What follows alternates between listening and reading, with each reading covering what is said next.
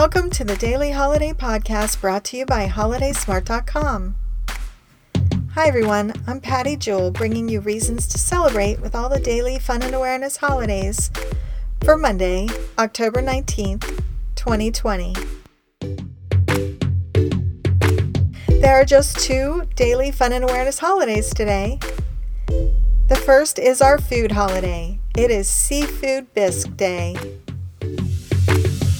And today is Evaluate Your Life Day. It is a great day to take some time and contemplate where you're at in your life and where you want to be. And share with us with hashtag HolidaySmart. And those are the daily fun and awareness holidays for today. Thanks for listening to our daily holiday podcast.